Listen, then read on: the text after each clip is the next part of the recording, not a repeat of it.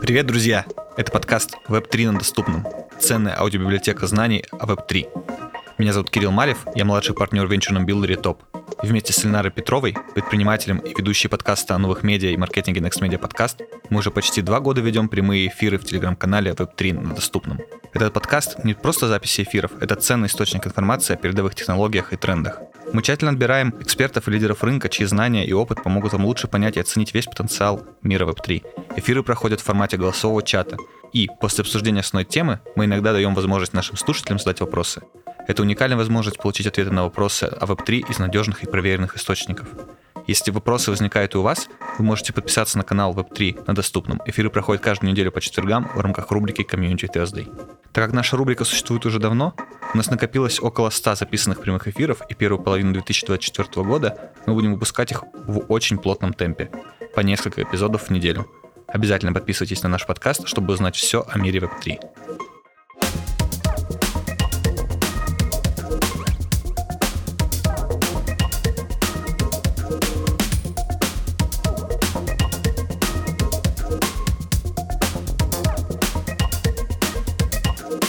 И это запись эфира, который прошел в начале февраля 2022 года с продюсером NFT-проектов Ольгой Дворецкой. Мы обсудили с Ольгой, за что готовы платить российские коллекционеры, как начинающему художнику продвигать работы и найти свою аудиторию, и нужно ли токенизировать обычные картины. Ну, меня зовут Ольга Дворецкая, э, да, я продюсер и занимаюсь э, развитием бизнеса и коммуникациями. Это моя главная а, и основное направление деятельности. Моя сильная сторона – это комьюнити-менеджмент. А почему комьюнити-менеджмент? Потому что это самая быстрая и легко монетизируемая сфера чтобы был результат, как бы, и, ну, как бы, э, и волки сыты, и овцы цело, да, при минимальных затратах вы получаете максимальный результат. Это у меня выработалось э, с того, что я, в принципе, с э, самого, ну, после института а, очень много работала в СМИ, э, в пиаре и в создании конференции, то есть, в принципе, все три составляющие. И чтобы, например, когда к тебе приходит клиент, он говорит, что мне нужно, чтобы все были, а, все об этом писали, а денег у меня мало, а, то одним из самых крутых информационных поводов было всегда искусство. Вот, потому что есть такое понятие социального добра, да, которое, об, о котором хорошо пишут все СМИ. Плюс к тому искусство является неотъемлемой частью развития эволюции и становления общества со времен его появления на Земле. Плюс это является неким ресурсом для людей, это а, способ выражения обмена ресурсом. То есть люди с помощью искусства обмениваются эмоциями друг с другом и оставляют некий как бы след э, новым поколениям. Это у нас встроено в подкорку головного мозга. Вот. Кроме того, я выросла в Петербурге и в такой достаточно интеллигентной семье. Естественно, все время свое проводила в музеях. Очень хорошо могу наизусть рассказать, как там э, с греческого зала пройти в зал там, нового искусства в Эрмитаже. И, конечно, э, посещала практически все крупные музеи в мире, где я была а, была много где, э, и очень интересовалась искусством. И когда я э, в свое время переехала в Москву, для меня стало открытием современное искусство, совершенно полный разрыв мозга и шаблонов э, произошел у меня в 2011 году, я стала очень сильно увлекаться. Ну, Можно я спрошу, мне очень интересно. А? Какой у тебя любимый музей современного искусства? Слушай, ну на самом деле я честно могу сказать, что такого как такового музея именно современного искусства так, сейчас ты меня застал врасплох. Сейчас я вспоминаю. На, из современного искусства, наверное, это не музей все-таки, а это выставки, ярмарки, такие как Венецианская биеннале и Арт Базил. Базил. Да, потому Мощный, что я... мощный ответ, конечно, меня. Ты в этом году на биеннале, кстати, поедешь? Собираешься? Ну, я собираюсь, просто непонятно, будет оно или нет. Там все, знаешь, в таком подвешенном состоянии. ну, как бы, я думаю, что, ну, я планирую, да. Потому что на 19 как раз мой дизартив пришел мне в голову, я к чему сейчас, я долго рассказываю. Мой дизартив пришел ко мне в голову в 2019 году на последней биеннале, которая проводилась э, в живом таком да, виде. Я туда приехала, а тогда как бы я закончила проект CryptoShark, немножко, ну, как бы немножко отлистаю, да, как я туда пришла. Да, да. Историю. Я же была пиарщиком, я, да, делала мероприятия, ко мне очередной клиент приходит, Оля, а я как бы работала в сфере банков э, и там крупных компаний. Ну, крупная компания работала как наемный сотрудник периодически, а там для всяких э, финансовых э, и там мир, э, историй. Я делала какие-то мероприятия, и у меня был такой еще тогда начальник, который тоже очень любил искусство. И мы с ним познакомились на какое-то там мероприятие, которое я а, занималась пиаром там и вот контент-менеджментом. Вот, и он, э, для него я как пошла работать в банк, и мы постоянно делали какие-то истории с искусством. Вот, потому что он был невероятный фанат этого всего дела. Об этом стали узнавать там мои э, гости моих мероприятий и клиенты, и они говорят, Оля, тут крипта, а ты вот сидишь. Это как был 2016 год. Я стала организовывать мероприятие в крипте, и у меня как раз была подруга художник, которой я познакомилась благодаря там одному галерейщику, то есть мне сначала понравились ее картины. Я поняла тогда, э, что есть очень большой спрос, эм, будет, то есть я проанализировала спрос, что куча молодых классных ребят, неискушенных, вот у них деньги появились, они не искушены светской жизнью, а я в, такой, в таком светском болоте тусила, э, ну, вот рядом там, знаете, когда, которым всем скучно, все не, им неинтересно, и они очень такие крутые. А эти деньги у них есть, и они готовы прям рвать. Я думаю, точно, им нужно сделать как раз такую светскую тусовку. Я организовала первый биткоин-арт-аукцион. Э, в общем, суть была такова, что я выбрала очень классное место, это квартира на Рочельской, наверное, многие они знают, но кто не знает, это такой самый старый, наверное, знаменитый закрытый московский клуб на Рочельской, куда там входят только по приглашениям, там или не через запечатки пальцев, ну вот, и там происходит в стильном таком интерьере, который похож на квартиру, там висят картины, и там происходит дым коромыслом, там, в общем, тусовки такие очень угарные. Вот. Э, ну и, и такие эстетские достаточно. Вот. И там мы сделали криптошарк, и меня поддержали и Waves морально, и Форклок, и все СМИ. Я подружилась быстро с криптовалютчиками. А, естественно, из 150 человек один купил наш криптошарк. Это была картина. Дело в том, что я решила ну, сделать э, свое видение пиара картины и сделала ее заглавной, э, заглавной аватаркой нашей вечеринки и назвала ее криптошарком. Проблема была в том, что картина ехала из э, Майами. И ко времени нашей вечеринки не доехала. Поэтому художник сделал копию этой картины. Ну, говорит, это будет версия номер два. И всем криптонам так понравилась вечеринка, что они сказали, мы хотим теперь только вот эту картину, ничего больше не надо. Мы хотим только а будет еще картина. И мы поняли, что мы должны сделать серию. То есть появился такой первый русский collectibles, но мы даже, наверное, конечно, не, не это не, под, ну, как бы не думали даже в этом направлении. Мы сделали 8 картин, они были, изображали одну и ту же акулу, только в разных э, позах. Ну, то есть она была по-разному изображена, и с разными сюжетами, которые отражали, на наш взгляд, на более актуальную тему рынка. А стало очень популярным, что-то за пол, ну, даже не меньше, чем за полгода провели штук пять этих вечеринок, там с августа по декабрь, э, продавали кучу этих работ. Э, первую мы продали за 100 тысяч рублей, последнюю за 20 тысяч долларов, ну, за биткоин. Привязали рост, ну, аукцион значит, к биткоину. В общем, было очень весело. И вокруг меня сформировалось такое комьюнити э, цифровых предпринимателей, крупных, средних, разных, среди которых были, конечно, стартаперы, которым тоже очень понравилась моя вся идея с артом. И они сказали, Оля, ты должна делать цифровой арт. Вот это все, ты же понимаешь, картину, а мы уже тогда думали, как эту картину в блокчейн засунуть, и никак не могли понять, как. Потому что физическая картина и не физическая картина, она, ну, как-то вообще друг с другом не коррелировалась. И у меня даже были э, ребята, которые сделали мне блокчейн-площадку в 2018 году. И когда мы поставили картинки работ, которые я продавала физически, я поняла, что что-то тут непонятное происходит. И я уже тогда поняла, что нужно делать, ну, один токен, а немного как бы не токенизировать картину, а один токен делать. Но я также поняла, что вот это вот изображение, которое я вижу на экране, оно не имеет никакого отношения к той картине, которая висит вот тут где-то там на мольберте у меня, да, которую я показываю на тусовке что, в принципе, мы идем в цифровое искусство, и начала изучать его. Тогда еще NFT как бы не было. Ну, то есть они уже, в принципе, были, но никто о них не догадывался, что они вот, что они такие. И э, всегда страшно быть первым, понятно, и я очень много изучала. Но когда я приехала на Биеннале в 2019 году, для меня стало очевидно, что медиа-искусство, искусство новых медиа, они настолько уже просто а как? Я вот, э, по-моему, тоже в 19-м был, я вот э, не понял. То есть я заметил, что там есть какие-то VR-работы там в каких-то отдельных палацах, но вот на медиа я как-то не обратил внимания. Может быть, я что-то а не я понимаю, обратил. Нет, вот а я что обратила. Именно, что именно тебя привело к этой мысли, что вот медиа именно будут бумить? Что, какие работы тебя натолкнули? Может, может там вспомнить их как-то? Слушай, ну, на самом деле, конечно, самое большое, что меня натолкнуло, это э, АЕС плюс F э, еще в 2011 году. А второе, что меня натолкнуло, это то, что концепция продается гораздо лучше, чем арт.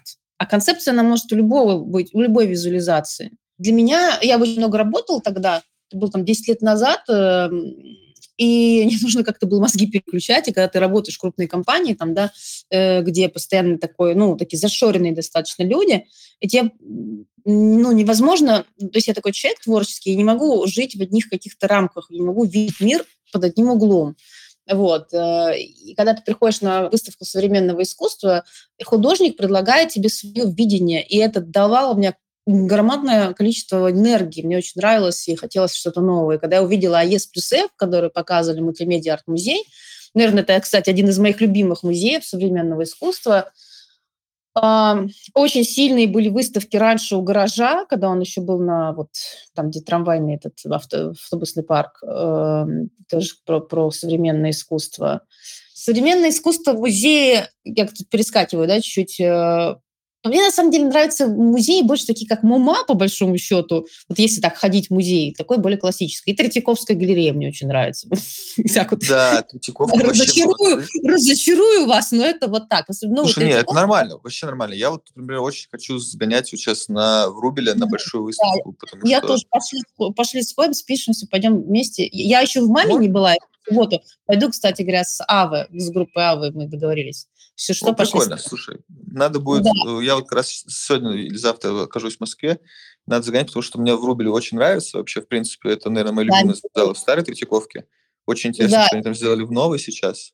Ну вот, вот и что, что касается, знаешь, пошли такие вот шоу разные интересные. Ну вот, например, полотна, эти танцующие полотна, да, вот эти вот, да, это тоже был один из, а, один из шагов э, к такому мультимедиа искусству. Меня не очень впечатлили, но коммерческий проект очень был успешный. Да, я согласен, что я вот на самом деле ждал, как ты скажешь, думаю, что, блин, сейчас мы тут не соглашусь, но да, я не понимаю вот эти вот полотна танцующие, не очень это близко, как и видеоарт. Я вообще на бинале такой ходил, такой, блин, опять видеоарт какой-то, ну, попробую понять, и такой, и каждый раз такой, ну, наверное, в следующий ну, раз я видеоарт пойму. Подумала, нет, мне там, на самом деле, мне очень нравится вот АЕСа, да, и там была на Венецианской биеннале, в основном в зале Арсенала, ты там посередине закрытая такая комната, где показывали жуткий какой-то фильм про какую-то, ну, просто полный, не знаю, как, какие грибы, грибы ел автор, я не помню, конечно, как он назывался, где-то у меня сфоткано это все, ну, где-то там далеко. Вот. Ну, конечно, и, да. Не, я могу потом посмотреть. Мне не, у меня просто, я, я смотрю свои фотки с биеннале, у меня там какое-то невероятное количество фотографий. Мне кажется, только би, наличие биеннале одно само по себе в мире оправдывает покупку айфона с максимальной памятью, потому что у тебя как-то супер быстро забивается память фотографиями, видосами. Да-да-да. Ну, э, я поняла, что как бы идет ко всему. Ну, и даже если мы проанализируем музей, то есть мы сначала приходим в любой музей, не знаю, в Эрмитаж, да, то же самое, э, там, в British Museum, неважно куда там, в Нью-Йорке, неважно. Первый у нас этаж что? Такие мумии, рухлядь, кстати, у нас в Эрмитаже лучшие мумии, мне кажется, которые я видела. Ну, да, ну, это я точно. Гифте, Французские кстати. мумии меня не так впечатлили, как эрмитажные. Слушай, а да, извини. И вот ты потом приходишь, идешь дальше, там, значит, статуи стоят, потом э, всякие картины, портреты царей, портреты не царей, вот это вот гобелены, там, тудым-будым, потом, значит, э, Возрождение, э, там, голландцы, а потом ты приходишь, приходишь, и начинается уже современное искусство, и ты понимаешь, что современное искусство, которое там вот в Эрмитаже было, это квинтэссенция того, что было на то время модно. А сейчас-то у нас другое. Сейчас там Озерков уже привез искусственный интеллект в 2018 году. Вот, это потрясающая была классная выставка. А сейчас он уже цифровую выставку «Небесный Эрмитаж» делал. И понятно, Кстати, что... Кстати, нас... очень прикольно. Мне реально да. понравилось. Я не ждал даже, что будет так, знаешь, живо, что ли. То есть так близко, на самом деле. Вот это прям вот реально э, талант, мне кажется, куратора. Да, потому что ну, получилось и близко к классическому традиционному искусству, и прям такой мостик между классическим и традиционным, и между NFT-миром, который мы с тобой видели с, со всеми мемами, со всеми с культурой. Просто вообще я аплодирую. Небесный Эрмитаж мне зашел, очень прикольно. Вот, и давайте ближе к NFT. Мы ну, уже как-то ну, растеклись мыслью после нашей преамбулы. Мы про искусство, мы про искусство. Но а, изначально нужно сказать то, что я очень долго исследовала эту всю да, историю, я просто начала исследовать ее до, задолго до хайпа, за три года. И у меня вокруг было комьюнити, где были и Рали был создатели, и вот нынешние коллекционеры и так далее, которые, может быть, и не знали, что они коллекционеры. Вот, и им всем нравилось то, чем я занимаюсь. И, соответственно, мы еще в 2020 году, когда проводили исследование к первой, первому дезартиву, делали там э, несколько продаж NFT, просто я сама инициировала эту историю, продали мы там 10 работ одного художника, Стаса Сумарокова, вот. И когда... И у нас мне сформировался там чат. А за сколько? Это... За сколько продали? А, слушай, ну, мы продали, я не помню, сколько там точно было, но, по-моему, это было 3,5 эфира общей продажи. Там было 10 работ. Ну, 10 а, работ. Тогда эфир стоил 300 долларов. Но это было вообще просто полнейшее фантастическая история, потому что Рари был в это время, э, где там ты красовалась на первых э, строчках, э, топах продаж. Ну, у меня всегда так, кстати, когда я что-то на Раре был так, как, ну, масштабно продаю. Мы продали эти работы, я с 30 тысяч рублей вложила в сайт, э, ну, там какой-то мне фрилансер сделал на Тильде про эту коллекцию, собрала народ из своих и продала им эти работы. Получается, что в целом, в целом больше всего продаж на тот момент принесли тебе вот именно твоя тусовка, твоя активность, то, что ты была в рынке, да. сформировала это комьюнити. Да, да, да. Можно сказать, что это был основной канал продажи. Да. Вот эта вот да, тусовка крепыша. был высокий... То есть нет, мы сделали мероприятие, это была пандемия, у нас было три столпа. То есть, во-первых... Надеюсь, было... у вас все были в масках и привитые. Нет, мы сделали это в Зуме. Мы сделали О, в Зуме. Респект, респект таким организаторам. Да, мы сделали в Зуме. У меня, значит, одна девочка-организатор э, у себя дома, у нее там такая шикарная квартира, она установила камеры, пригласила пианиста. Мы всем, э, значит, у нас был благотворительный вечер, мы там организовывали четыре девочки. Э, одна, при том, очень крутая, там, работает в Визе. Каждая пригласила своих гостей, и мы продавали лоты картины, там еще что-то, какие-то лоты для благотворительности. Потому что мои друзья вышли, занимались не благотворительностью. Э, они помогали там, жителям хамовников, э, многодетным семьям, которые пострадали от пандемии. А я подумала, а мне-то что сделать? Я же ярмарку Дезартив готовлю. И самое простое мне было продать цифровые картины, и я с Сальниковым постоянно тогда была на связи, он говорит, продай через Rarible. Я чертыхаюсь, сделал этот минт. Понимаешь, на самом деле в чем одна из ключевых проблем блокчейна? В том, что когда люди не умеют пользоваться кошельками. Вот, ну, да. да, это барьерчик, который нужно преодолевать. Да, масса допшен, масса допшен. То есть первым 4-10 людям, которые со мной были, я лично приезжала, рассказывала, как устанавливать кошелек, э, как покупать этот NFT. И у меня вот эта картина, покупка картины, была входом на эту, в эту тусовку. То есть у нас была классная тусовка. То есть я к, к, я к нашему мероприятию уже продала 10 картин. И у меня появилось 10 покупателей. И мы продали что-то на 2000 долларов, половину мы отдали ну, так. какую-то часть я отдала автору. А Слышу, а что часть... меньше, меньше денег. Почему этот, этот раз был меньше денег? Вообще, что влияет на стоимость продажи? И на... Не, подожди, я не меньше денег говорю. Сейчас я отдала автору, а часть мы отдали детям. А, вот. И сейчас я себе оставила. То есть, помню, ну, 1050 я заработала, там, 1050 автор, что-то мы там 150 тысяч uh-huh. наторговали рублей. Ну, uh-huh. примерно плюс-минус. И тут Сальников выпускает э, токены, комьюнити-токены Rarible. И, значит, мне он еще хорошо их там э, отсыпал. Потому что там он говорит, тебе, говорит, сейчас меньше, знаете, больше насыпали этих токенов.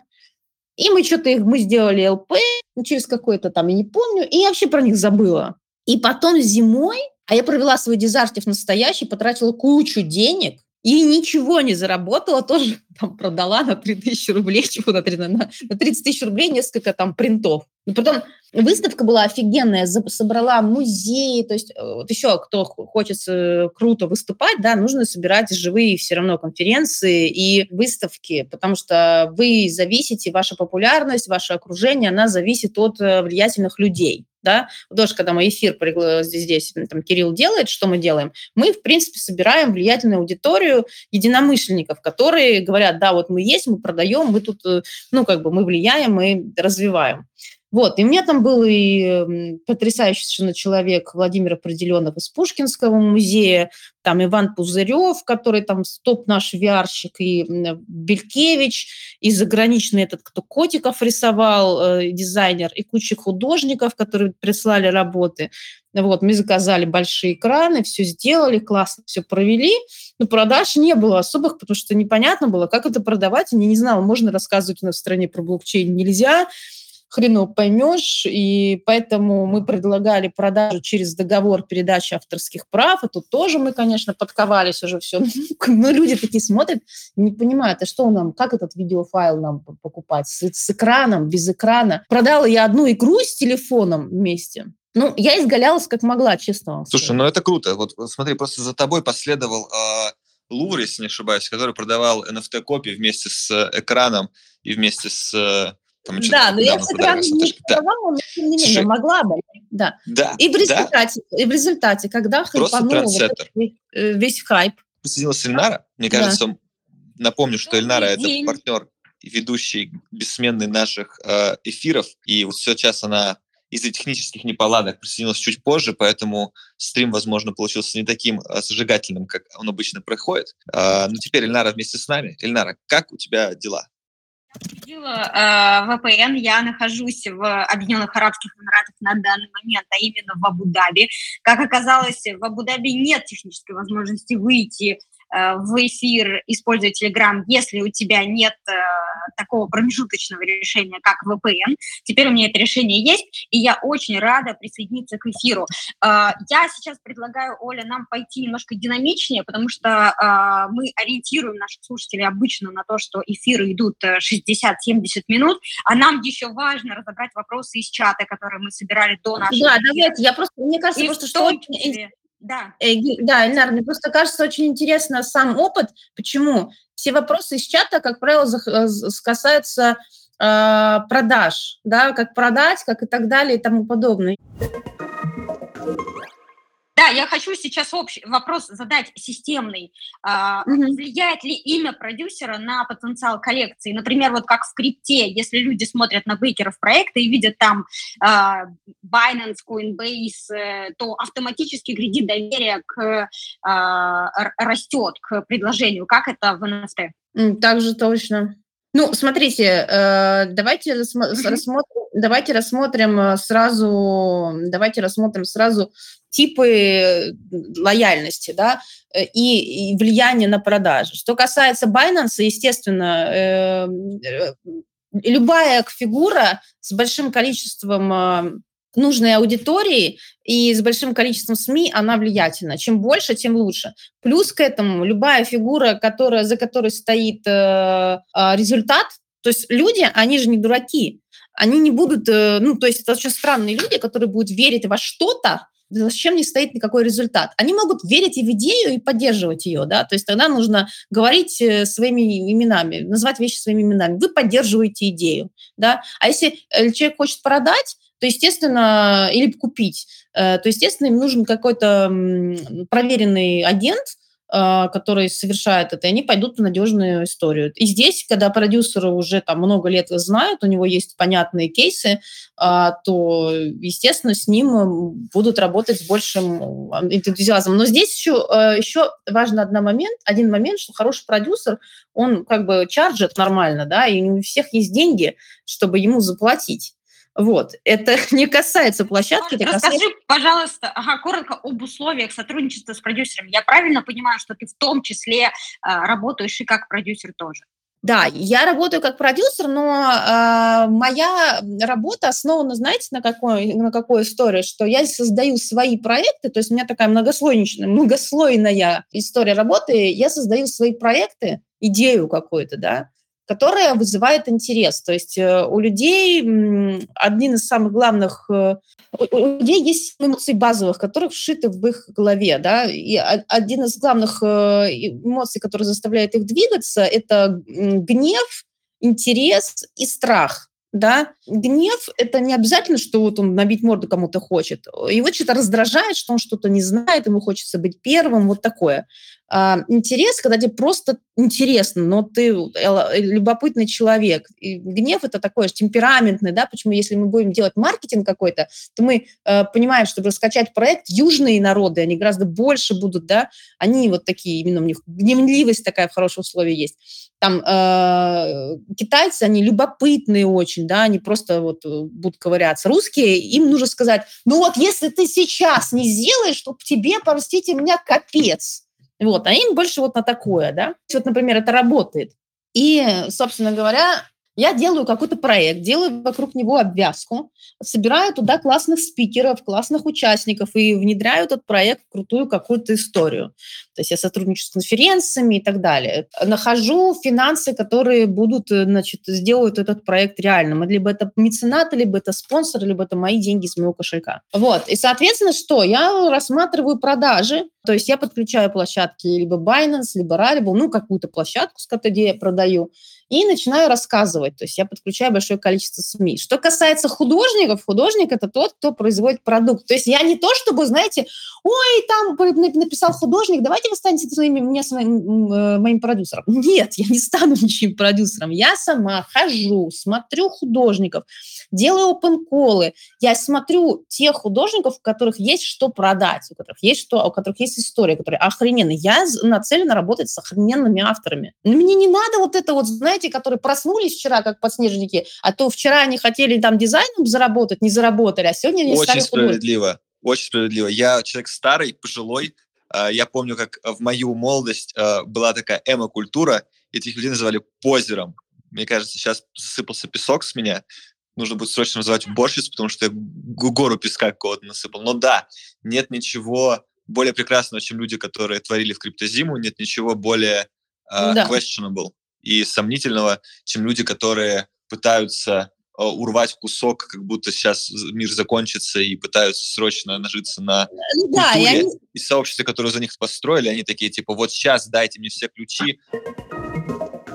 Тогда на каких условиях все-таки... Э, вопрос. Ольга, да, на каких условиях? У меня есть да. условия. Значит, условия следующие. Первое, э, для тех, которые говорят, ой, а как, а что, почему, у меня есть NFT-академия. Вот, курс периодически, у меня там уже группа большая, NFT Академия, где я записала, вопросов было очень много, я записала курс, и туда видеолекции, у меня есть там и комьюнити, и э, курс. И вот э, люди туда смотрят, значит, мои лекции, а, значит, и, и там у нас есть чат, кто захочет, и я постоянно пичу, давайте делать как-то, ну, давайте как-то себе рассказывать народ начинает коллаб, ну, коллаборироваться, я оттуда выцепляю иногда себе и сотрудников, и художниками начинаю работать, и когда у меня какие-то проекты, э, ну, я начинаю какие-то проекты, я анонсирую, и некоторых оттуда я продаю. А второе, у меня там тоже есть практикум, мастер-майнды, ну, в общем, у меня линейка NFT Академия. Она немножко стихийно развивается. В прошлом году я начала, на все время не хватает. Но вот он так. Вторая история, которая развивается, это у меня рассвет. Это чат художников, там много коллекционеров, там интересных художников я приглашаю по приглашениям тех авторов, с которыми я работаю, или коллекционеров. Вот. Либо э, человек, который хочет туда попасть, он покупает работу, э, которую я представляю в канале NFT Art Fair. И он, если это работает, это один эфир или плюс-минус там в, в этом ценовом диапазоне, или несколько работ, он приходит в чат коллекционеров. У меня есть куратор, клуб коллекционеров. Там они просто сидят, ничего не делают, но периодически я их собираю. У нас интересные какие-то рассказы, лекции, там или тусовки, или какие-то, или какие-то там, если есть мероприятия, их тут зовут по, по, по каким-то там VIP-приглашениям. Вот. Э, он начал, начался, этот клуб коллекционеров, в поддержку выставки Дизарты в прошлом году. Вот. И в этом году сейчас мы 22 будем встречаться у нас будет вечеринка после э, конференции NFT для брендов. Тоже в моей вот NFC Fair можно всю информацию узнать, вот, купить билет там и так далее. Вот, там, значит, вся вот эта тусовка. А художники, когда попадают в рассвет, и они толково что-то рисуют, что-то делают, да, их, во-первых, становится видно, Во-вторых, они начинают общаться с друг с другом, они получают комьюнити, они получают там перепосты, они получают коллекционеров, если что-то интересное делают, потому что там коллекционеры как раз вводятся, такие жирные. Потом, значит, я сотрудничаю с крупными конференциями, такие как Blockchain Live, Wow Summit, и еще сейчас Bitcoin Conference будет, мы там делаем выставки, и там, я сейчас представлю, успеваю, как можно купить время на экране, которое у меня будет, как там можно участвовать. А особо одаренных художников, с которыми я работаю, я э, там ну, на других условиях, то есть за проценты, то есть я их представляю, мне ничего не платят, я их продаю, если продаю, то мы делим прибыль там в той пропорции, как мы договорились с организаторами, например, или там, ну, ну неважно, это уже наши коммерческие тайны. Вот. Э, когда я вижу художников, я с ними общаюсь, я смотрю, что они делают, мне становится там, с ними комфортно, там, да, я придумываю какие-то свои еще истории, и мы начинаем с ними коллаборироваться а, там, в других каких-то направлениях, потому что рынок не стоит на месте, он постоянно растет. Да, я развиваю комьюнити сильных людей, у которых есть мысли, у которых есть деньги. То есть, соответственно, если человек там, например, нужно рекламу дать там, да, в этом самом, э, в в канале, можно на выставке э, поучаствовать, я скоро обозначу, сколько это будет стоить. Можно попасть там в чат «Рассвет», прикупив какую-то у меня картинку, да. Просто все хотят все бесплатно получить, очень большое количество людей хотят все получить бесплатно. Ребят, так не бывает. Я за свою популярность заплатила очень много денег. Времени... Это чувствуется, это чувствуется. Мы внимательно слушали рассказ. Я, я хотела спросить, да, давайте быстро все-таки по вопросам. Меня беспокоит, что э, мы yeah. выбиваемся из тайминга. Хорошо. Давайте сейчас, да. Оля, будем держаться, вот, может быть, больше да, динамики. Не выбиваемся. И будем более лак- лаконичны. За что сегодня готовы платить российские коллекционеры по твоим наблюдениям? Меняется ли здесь какой-то интерес? Есть ли здесь какая-то мода? А, есть два направления, за что платят российские коллекционеры. Первые российские коллекционеры, они платят за некий вау-эффект, то есть, когда картина сделана круто, понимаете, вот круто, когда нам видно работу художников. Вот я продавала Олега Сорока, я продавала Артура Конда, который в силе света работает, я продавала Астера, я продавала Палампаса, я продавала Реплянскую, я продавала а, АЕС плюс Ф, ну и там и так далее. Вот это такой, ну, Ольга Михеева Федорова, это крутые художники, которые...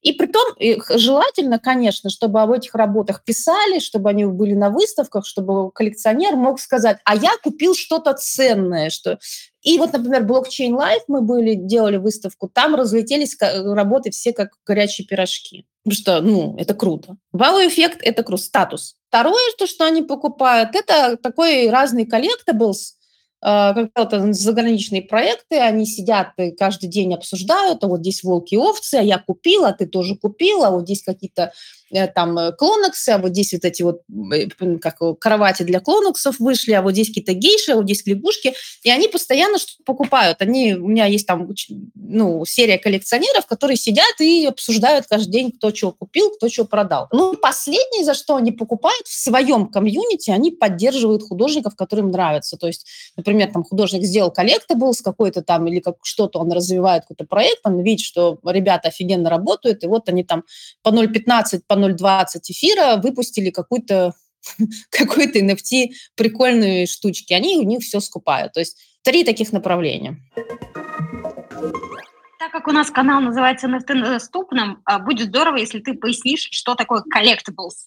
Ну, collectibles – это коллекционные NFT, которые покупаются с целью получения прибыли в основном. То есть купил за 0, 0, ну, там, купил за 20 долларов, продал за 50 тысяч долларов. Коллекционка – это когда э, есть какая-то коллекция, выпущенная более там, 5000 штук, как правило, да, она создается на генеративном э, с помощью генеративной технологии создания арт-объекта, когда художники рисуют э, определенные э, части каждого арт-объекта, и это все э, помещается в определенную программу. И примите, то есть когда человек с помощью блокчейн-кошелька нажимает «Купить», вот, у него через какое-то время на кошельке появляется изображение, которое он, в принципе, не видит, и это изображение наделено определенными чертами, которые называются трейты, и у них есть определенная редкость в зависимости от того, как часто какой-то элемент встречается в данной коллекции. И, соответственно, в зависимости от того, как коллекция была распиарена, насколько она понравилась внешне художникам, ну, это покупателям, происходит продажи этой коллекции. Ну, как правило, они продаются там, э, если эта коллекция вся продана и быстро, то возникает ажиотаж, хотят перекупить эту коллекцию, да, э, вот, хотят с ней взаимодействовать. Ну, как-то так. И поэтому есть вариант, что люди, которые купили коллекцию, ну, какой-то предмет из коллекции недорого, потом могут в результате перепродать его дорого. Я понимаю, что есть разница между артом в NFT и collectibles.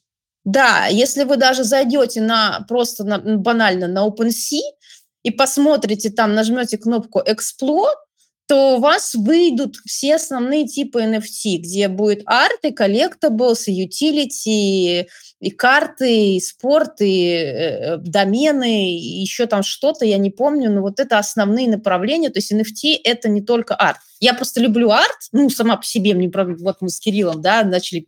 Кирилл тоже из Петербурга, да? Нет, это забавно, я из Новосибирска, сейчас я живу в Петербурге. А, а ну вот. Э, вы с Кириллом, видите, зацепились, и он, я чувствую по, по отдаче, тоже любит арт. И вот когда люди разговаривают про арт, я могу, вот, не знаю, я получаю колоссальное удовольствие от э, искусства. Э, можно, от... О, Оля, можно я немножко буду модерировать? Это правда важно. Да, да, пожалуйста. Потому что нам важно, чтобы у наших слушателей сложилась структура, и э, они ну, вынесли... Понятно, понятно. Итак, есть арт, есть collectibles. Я правильно понимаю, что да. э, это как раз то, что отличает коллекционера от спекулянта. То есть коллекционер собирает арт. Нет, не совсем, не совсем. Давайте не будем. Сейчас э, нет такого понятия. Смотрите, что такое коллекционер? Есть несколько типов коллекционеров. Есть такие коллекционеры из мира искусства, да, которые коллекционировали э, современное искусство, это может быть и фонды, и музе... ну, как бы, это может быть коллекция какого-то фонда, крупной компании или частная коллекция, которые собирали искусство, они собирают искусство определенной эпохи. То есть в арт-менеджменте есть э, специальные эпохи, например, там Серебряный век, там э, пост, это пост Второй мировой войны, до мировой войны, там импрессионисты, кубисты и так далее, э, там, которых собирают коллекционеры, чтобы их коллекция имела ценность, потому что они эти коллекции продают, показывают, да, и им нужно определенные там иметь э, картины. И вот они э, начинают коллекционировать NFT-арт ценный, да, художников, они их выбирают и так далее. Но таких коллекционеров очень мало. Есть второй тип коллекционеров, которые пришли именно из NFT, ну, как бы из криптонов, которые начали коллекционировать, собирать, покупать только криптоарт. Их коллекции практически не отличаются никакой идейностью, потому что они вообще ни зуб ногой не знают. Ну, Оля, давай э, не будем тут никого хейтить. Э, коллекции Нет, я, наверняка у каждого субъективно. Кто-то может что-то видеть, какие-то э, отсылки я прикольные. Не, я, я, вот, я например... не хейчу ни в коем случае. Я говорю, что как правило, когда люди из скрипты приходят, они начинают собирать, они начинают строить свой мир заново, да, они говорят, что вот им нравится вот это, и значит вот это я буду покупать. И он не ориентируется ни на каких там критиков, ценителей и так далее. Давай вот это обсуждение про вкус, вот это, мне просто очень хочется с тобой на эту тему лично поговорить, но после основной части оставим а, а, тех, кто захочет это послушать, пока Давай, да. по нашей агенте, потому что мне очень это интересно. Мне как раз сегодня буквально была дискуссия небольшая на эту тему с другом. Хочется твое мнение узнать. Эльнара, а что у нас там по структуре дальше? Ну, то есть коллекционеры мы... быть коллекционерами одновременно. Вот что самое главное. Я поняла, это очень важно, потому что я э, хочу, чтобы э, у наших слушателей, среди них могут быть начинающие NFT-художники в том числе, в голове сложился понятный алгоритм я хочу найти свою аудиторию, хочу найти своих, своих коллекционеров, я хочу стать востребованным. Тогда с какой стороны мне э, заходить в рынок? То есть надо ли мне сразу в голове понимать портрет э, условного покупателя-коллекционера? Надо ли мне да, понимать... Я вам говорю, э, вот портрета этого нету. Вот портрета этого нету. Художнику, чтобы найти, если он арт, да, если он арт, что ему нужно делать? Ему нужно делать классные работы, а ему нужно э, стараться, чтобы его видели в комьюнити, и, и если он просто вот одержим своей идеей, то ему нужно, во-первых, покупать рекламу в хороших каналах, участвовать в выставках, если он не может участвовать, то он должен их сам организовывать, да, то есть найти там галерею, хоть, не знаю, какую-то там эту, э, взять пиарщика себе, да, что-то придумать, Э, вот, э, например, э, взять себе инвестора какого-то, да, если у него есть какой-то богатый человек, более-менее, ну, кто заинтересован, говорит, давай я тебе отдам все свои работы бесплатно, а ты вложишь, ну, 10 работ мы сделаем, 20 работ, я тебе 10 отдам, а ты вложишь там вот по стоимости этих работ, ну, примерно, там, не знаю, а, а, эфир за работу, ты вложишь там 10 эфиров, ну, anyway, как договоритесь, вот какую-то сумму денег, а мы на эту сумму денег сделаем вот это, вот это, вот это и вот это, и тогда вот это будет вот так. Вот это предложение художника. То есть не то, что говорит, здравствуйте, а давайте вы станете моим продюсером, а дайте мне денег. Вот это художники обычно спрашивают. Нет, предложите что-нибудь. Вот, это первая. Вторая история, потому что ваших коллекционеров вы можете не знать. То есть коллекционеры, которые крутые, они там в своих каких-то мирах, а вот коллекционеры, которые становятся, сейчас искусство с помощью крипты становится более доступным. Те, которые collectible сделают, они могут что делать? Они могут, во-первых, предлагать услуги свои как студии, Потому что сейчас дорого стоит разработка коллекции, и спрос на это есть. Услуги 3D-шников, ну и как бы со словом NFT, просто продавать свои услуги дизайнера гораздо быстрее и дороже. Ну, не благодарите. Ну и третье, если вы сделали какие-то коллекции, там, да, маленькие какие-то на OpenSea, вы придумываете концепцию этих коллекций. Значит, ну, вот у нас самая классная концепция, это GM у Алекса, у Lord, да, он делает коллекцию нам 300 штук по там 10 штук каждую неделю. У него есть комьюнити, и эту коллекцию разбирают как горячие пирожки. Там каждая работа стоит что-то там по 0,2, 0,15, ну такое.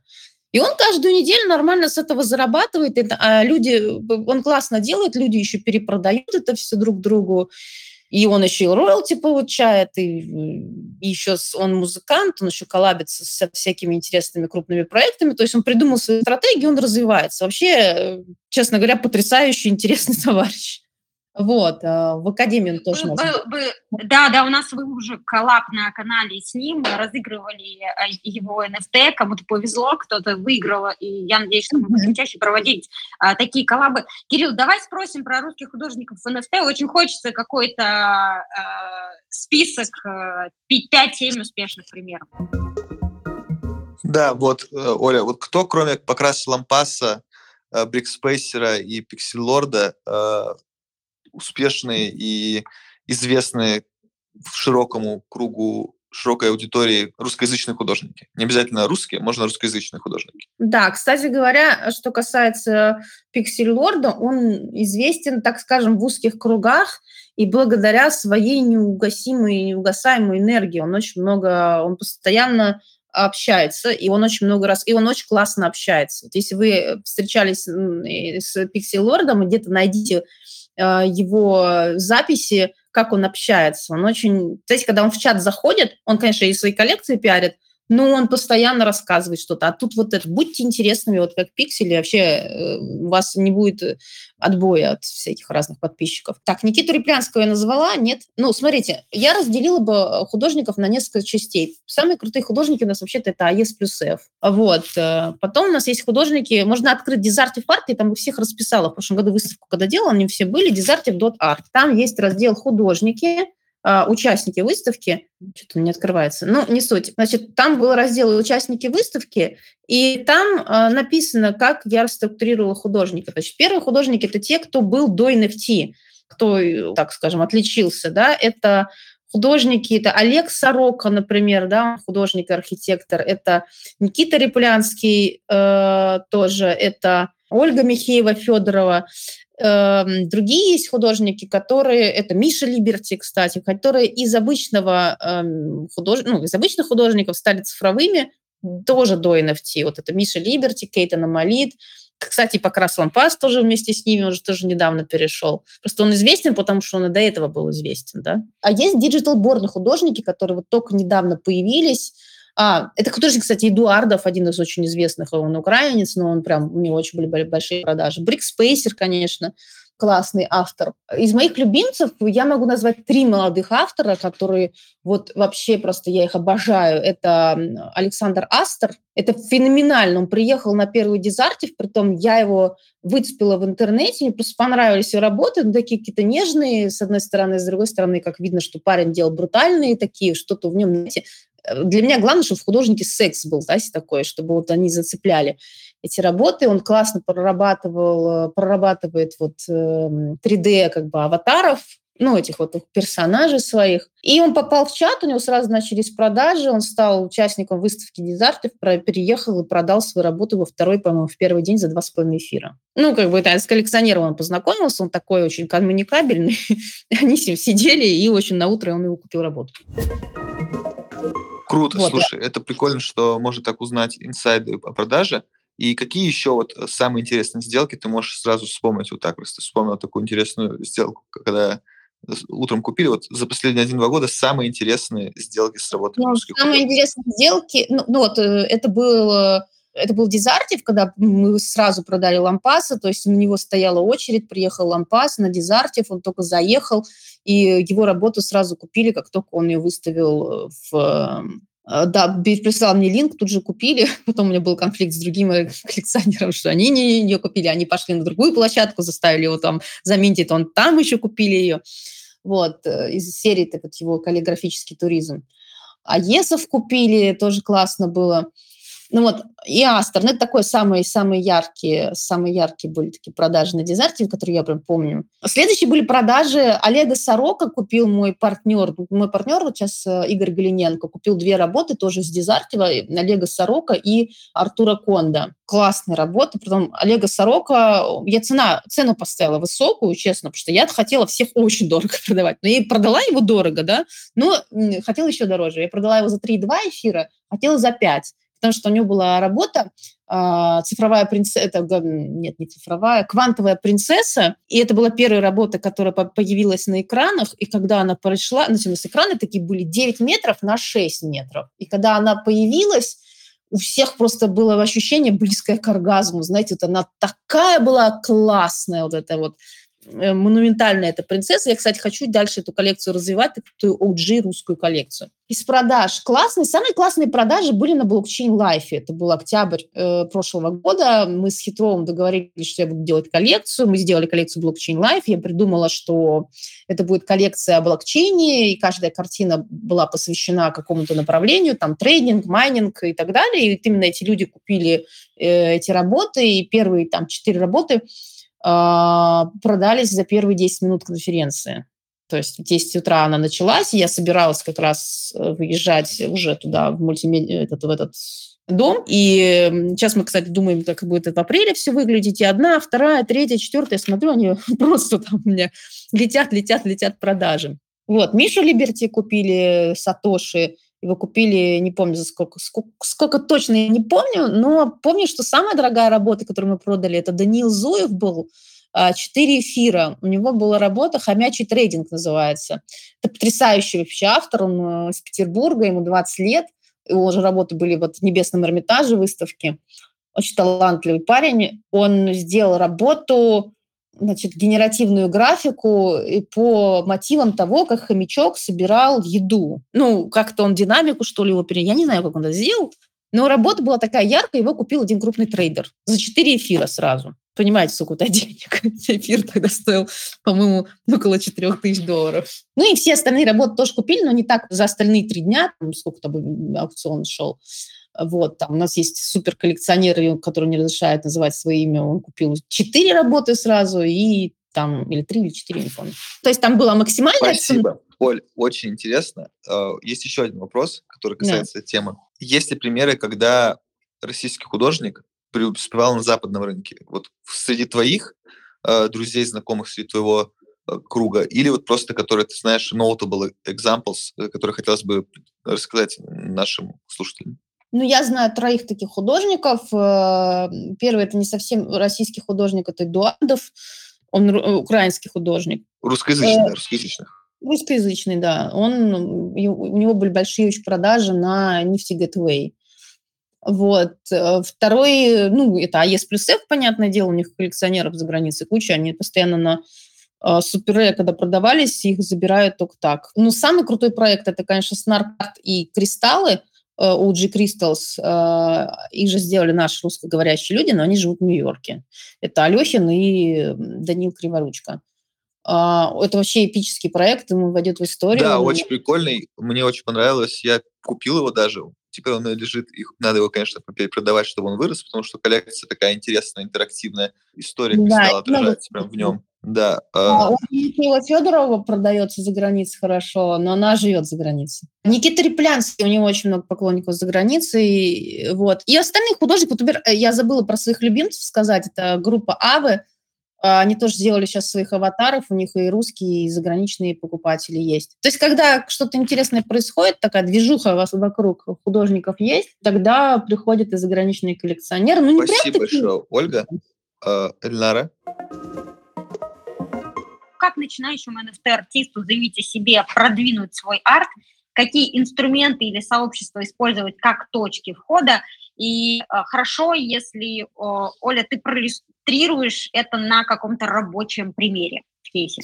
Слушайте, ну, опять же, нужно понимать, э, с чего вы начинаете. Если вот у меня есть офигенный пример, это Макс Гашко-Даньков. Э, мы с ним познакомились летом, обычный, он был обычным художником, но известным художником с большим количеством связей.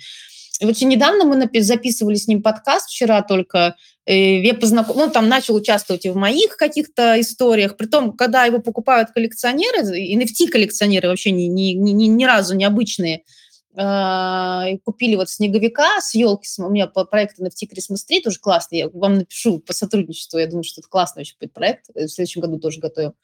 И он купил с елки, э, купили с елки снеговика самого дорогого, только потому что коллекционер посмотрел его инстаграм, который он ведет очень классный, понял, что крутой художник, он просто хочет крутого художника в NFT купить. Вот, вот отличный кейс, пожалуйста, номер раз.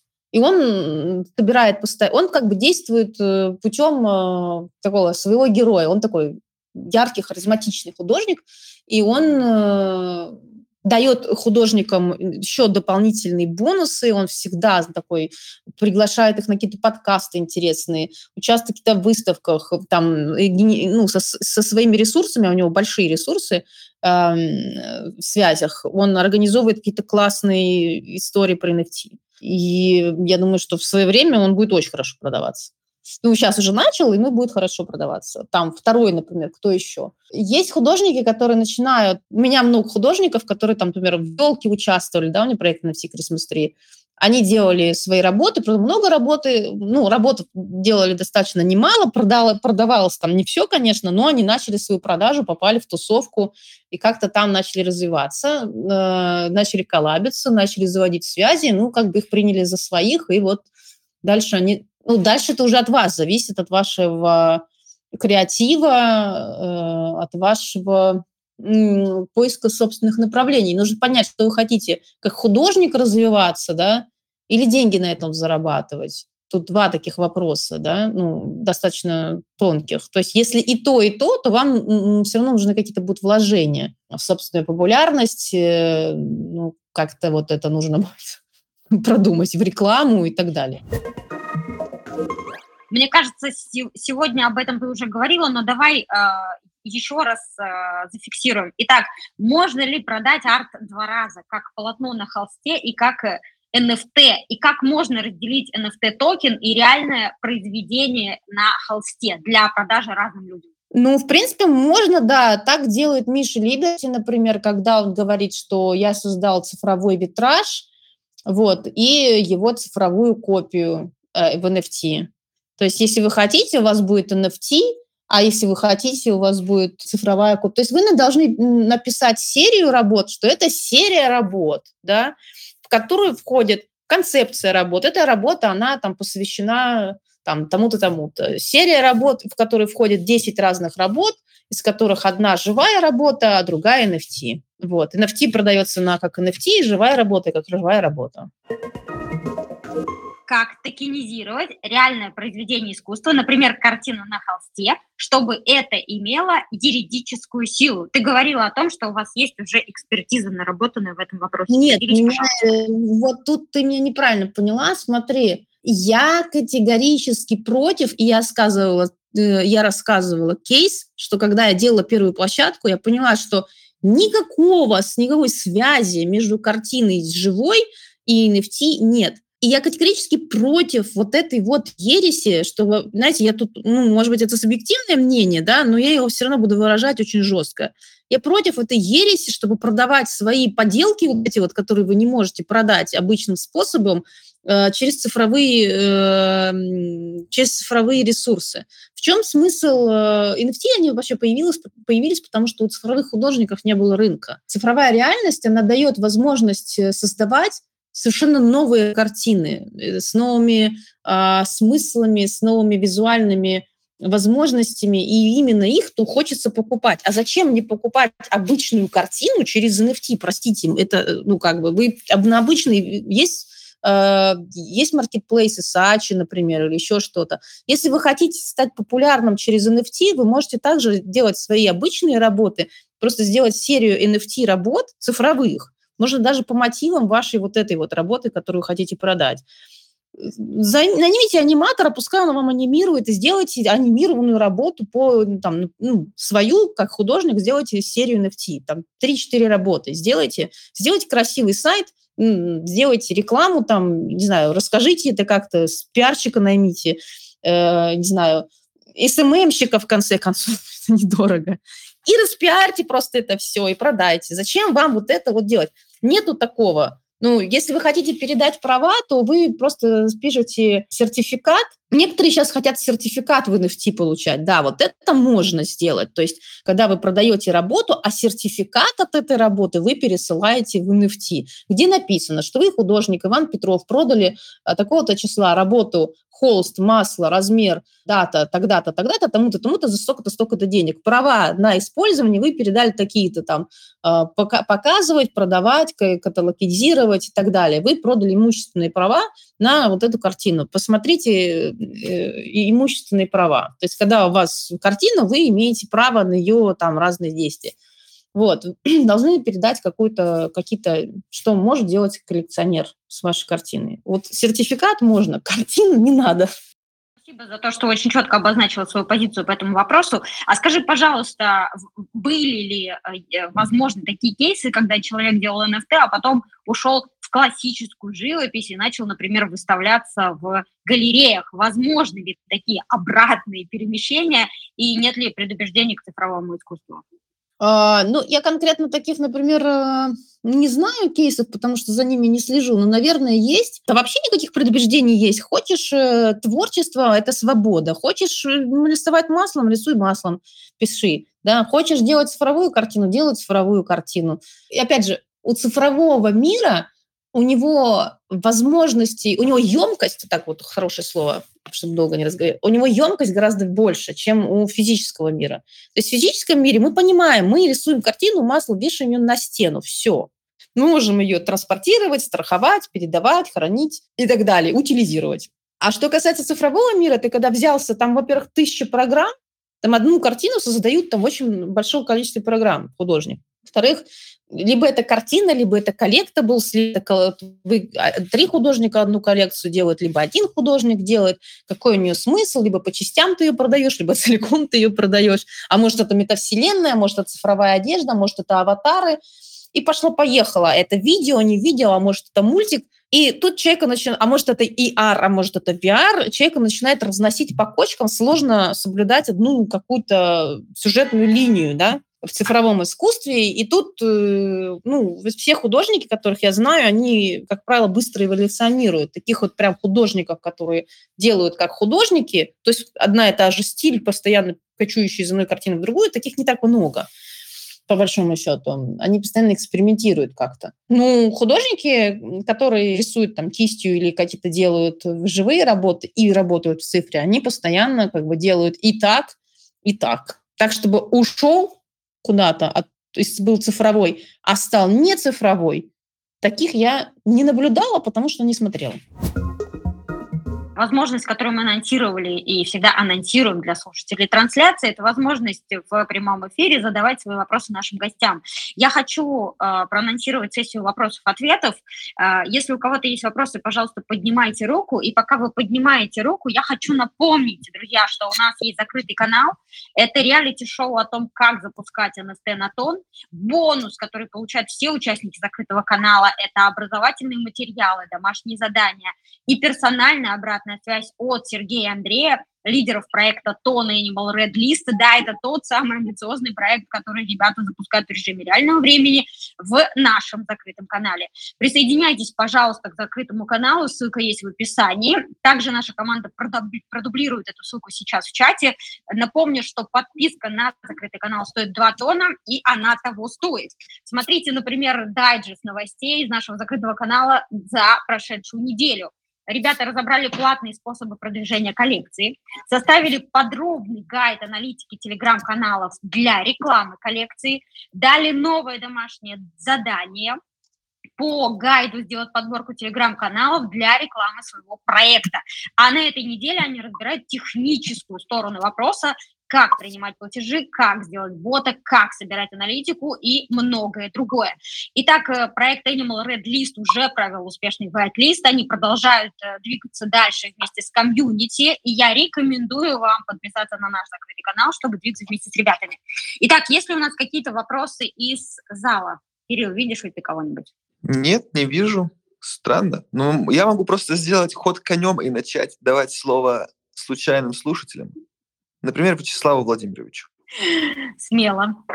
Да, слабоумие и отвага, я бы сказал. Вот Ант. Ант решил, и Вячеслав Владимирович получил слово, и Ант получил слово.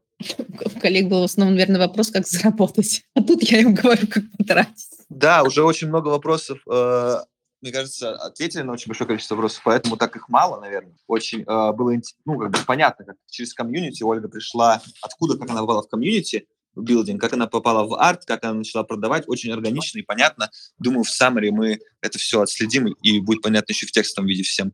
Я просто сейчас добавляю... Да, добрый день. Да, да добрый день. Добрый день. А вот Вячеславу Владимировичу давали слово. Да, добрый день. Вячеслав. Да, ну вот смотрите, я просто... Я СММщик и маркетолог, как вот, в принципе, здесь Эльнара.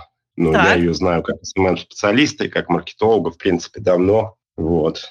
Ну, и я просто разбираюсь в тематике, поэтому подписался на ваш канал и слушаю. Соответственно, занимаюсь тоже Телеграмом. У меня 150 тысяч подписчиков. Ну, это СММщики, маркетологи. Вам можно Что? зарабатывать, начинать уже прямо сейчас. Да, да, да. Так я поэтому и слушаю эфиры. Э, я разбираюсь в, тема, в тематике, соответственно, ну, я просто хочу запустить телеграм-канал по NFT. Услышал две недели назад буквально об этом, ну и поэтому просто сижу, разбираюсь. То есть у меня-то смысл не зарабатывать на NFT, как на, ну, на картинках или еще что-то, а именно на рекламе. Ну, как, в принципе, я и зарабатываю на других, э, ну, на своих каналах э, по SMM, по SMM-маркетингу. Да, по я сути, хочу... я реклам...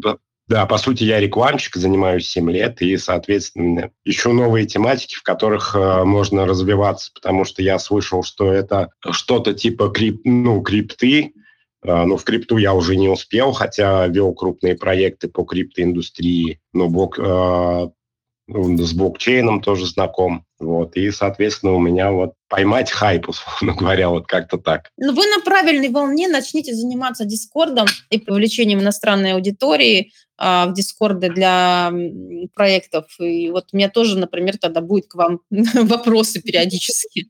Я только... А вы вот... считаете, на российский рынок уже нет смысла и заходить? Есть, но смотрите, российский рынок сейчас... Э, у российского рынка глобально стоит вопрос с масс-адопшеном. Я могу сказать по собственному опыту, очень много людей э, приходят с вопросами, а как сделать NFT и так далее, и средний чек вот я организовала академию, там средний чек э, там, 9 тысяч рублей. А для человека, который получает там, в течение трех, трех дней там, ну, или какого-то количества дней образовательную программу, плюс к этому он еще получает комьюнити и возможность задавать вопросы.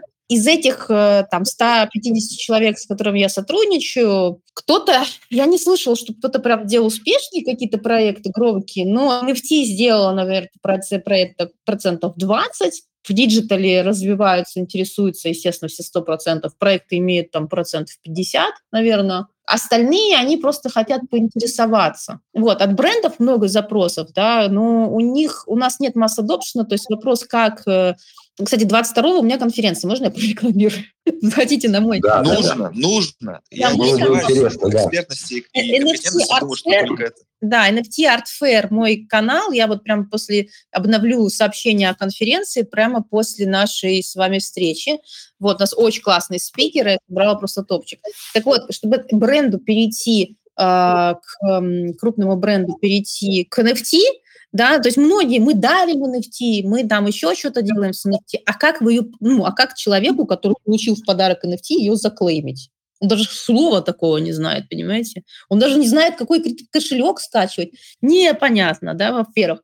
Во-вторых, любой бренд, он будет проверять вас до пятого колена, а точно ли вы продюсер, да, а точно ли вы СММщик должны какие-то рекомендации, если вы хотите нормально зарабатывать. Или вы дадите какую-то мизерную цену там, да, и с вами будет быстро работать, но как бы результата гарантировать вы никакого не сможете, да, тут тоже надо понимать. Ну, тут очень много тонких моментов, но когда ты предлагаешь набор услуг, вот ты бренду предлагаешь, не бренду, личности, проекту, неважно, что тебе нужно там на борде иметь Telegram, Instagram, Twitter и Discord. Вот Twitter и Discord нас никто вести не умеет толком.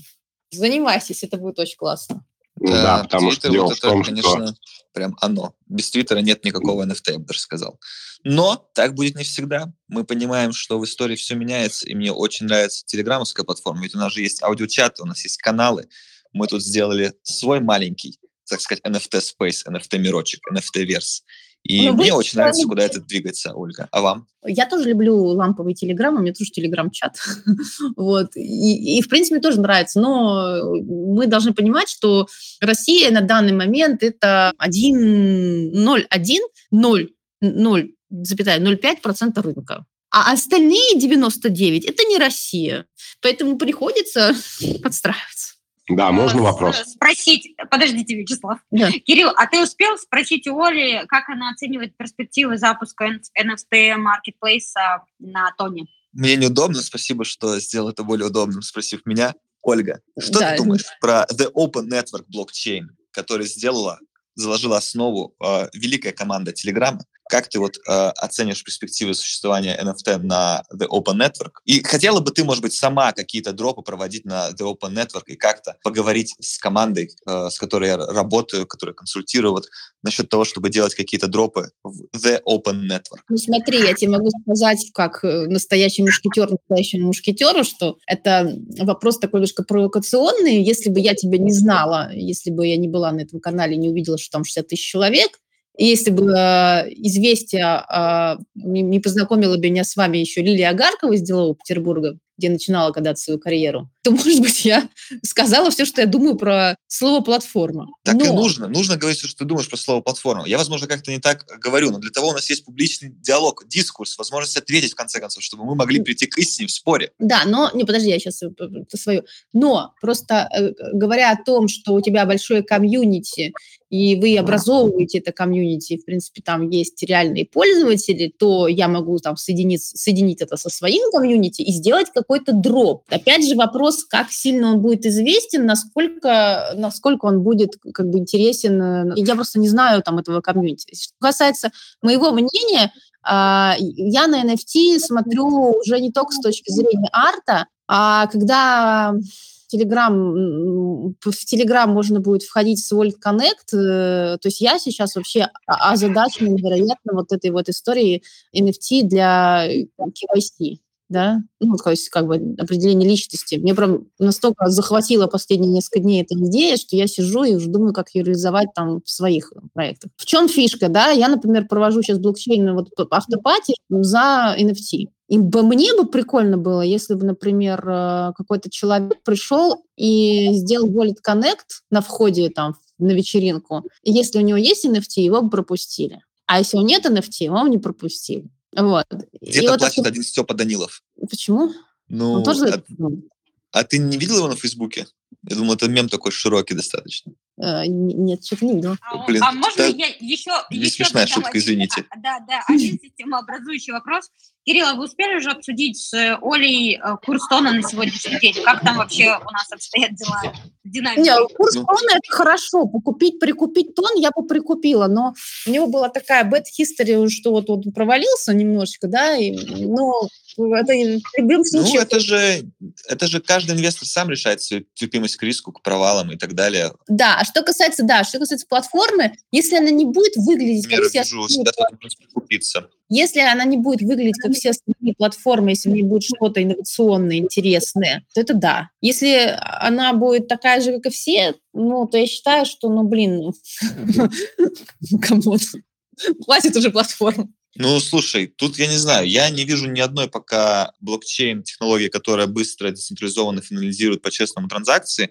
У The Open Network, несмотря на некоторые э, очевидные э, архитектурные комьюнити, вот даже не, не архитектурные, а какие-то комьюнити э, недочеты, есть в моем представлении большая э, возможность э, реализовать именно быструю, честную финализацию децентрализованную транзакций, в отличие от каких-то других блокчейнов, которые Это пытаются это делать. быть.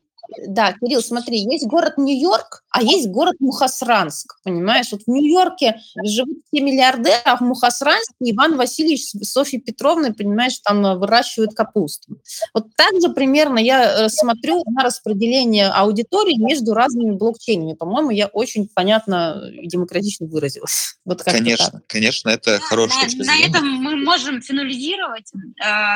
На, на, на моих часах 14.22, на ваших 13.22. Спасибо большое, Оля, за время, которое ты нам уделила. Мы сделаем э, конспект по итогам эфира, сведем э, все э, важные ссылки, упоминания и... Можете Мухасранск поменять на Углич, например.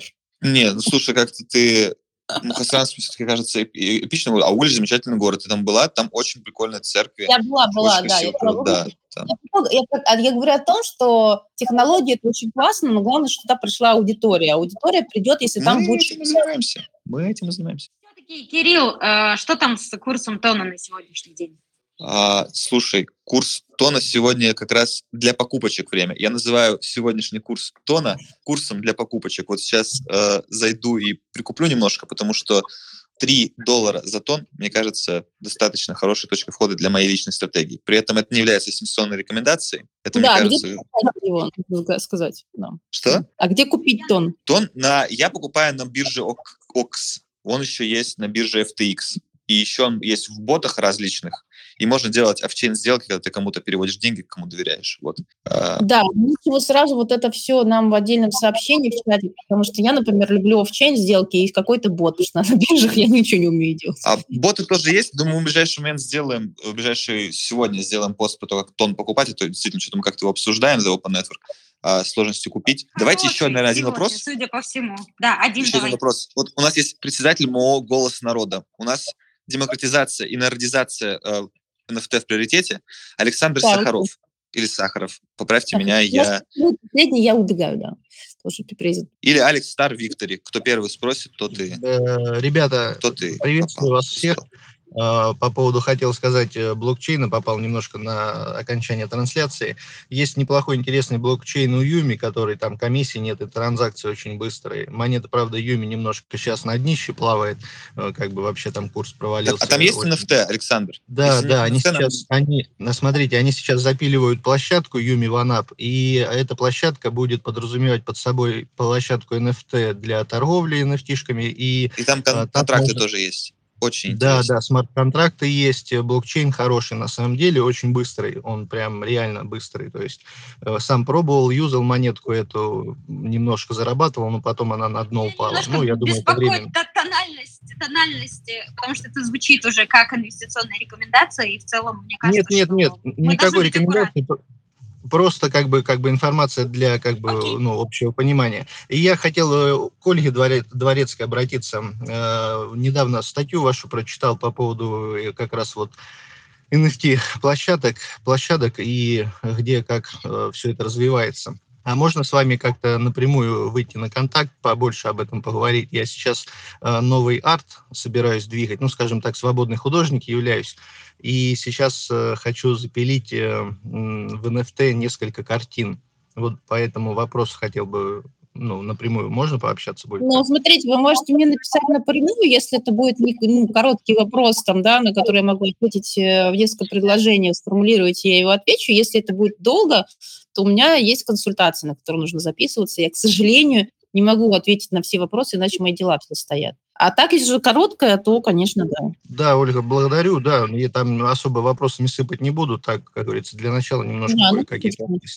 Предлагаю завершать наш сегодняшний эфир. Напоминаю, что у нас сформировано расписание эфиров на феврале. 24 февраля к нам придет в гости Дарья Яковлева, бывший руководитель команды умных рекламных стратегий Викиком с более чем пятилетним опытом разработки программного обеспечения и машинного обучения. Тема э, «Личный опыт создания NFT-коллекции с нуля и вывода на рынок». Планируйте, пожалуйста, время. Знайте, что мы рады видеть вас на наших эфирах каждый четверг в 12 часов по московскому времени. Поставьте, пожалуйста, в закреп наш канал, чтобы точно ничего не пропустить. Оставимся на связи, и пусть сила комьюнити помогает нам в развитии. Оля, спасибо еще раз за то, что сегодня Спасибо, Оля, спасибо, Ильнара, спасибо слушателям. Спасибо, Ильнар, спасибо, Кирилл, спасибо слушателям. Всем хорошего дня. Пока-пока. Пока-пока. Друзья, спасибо, что слушали этот эпизод до конца. С вами был Кирилл Малев, младший партнер в венчурном билдере Top Labs, Ильнара Петрова, предприниматель и ведущая подкаста о новых медиа-маркетинге Next Media Podcast.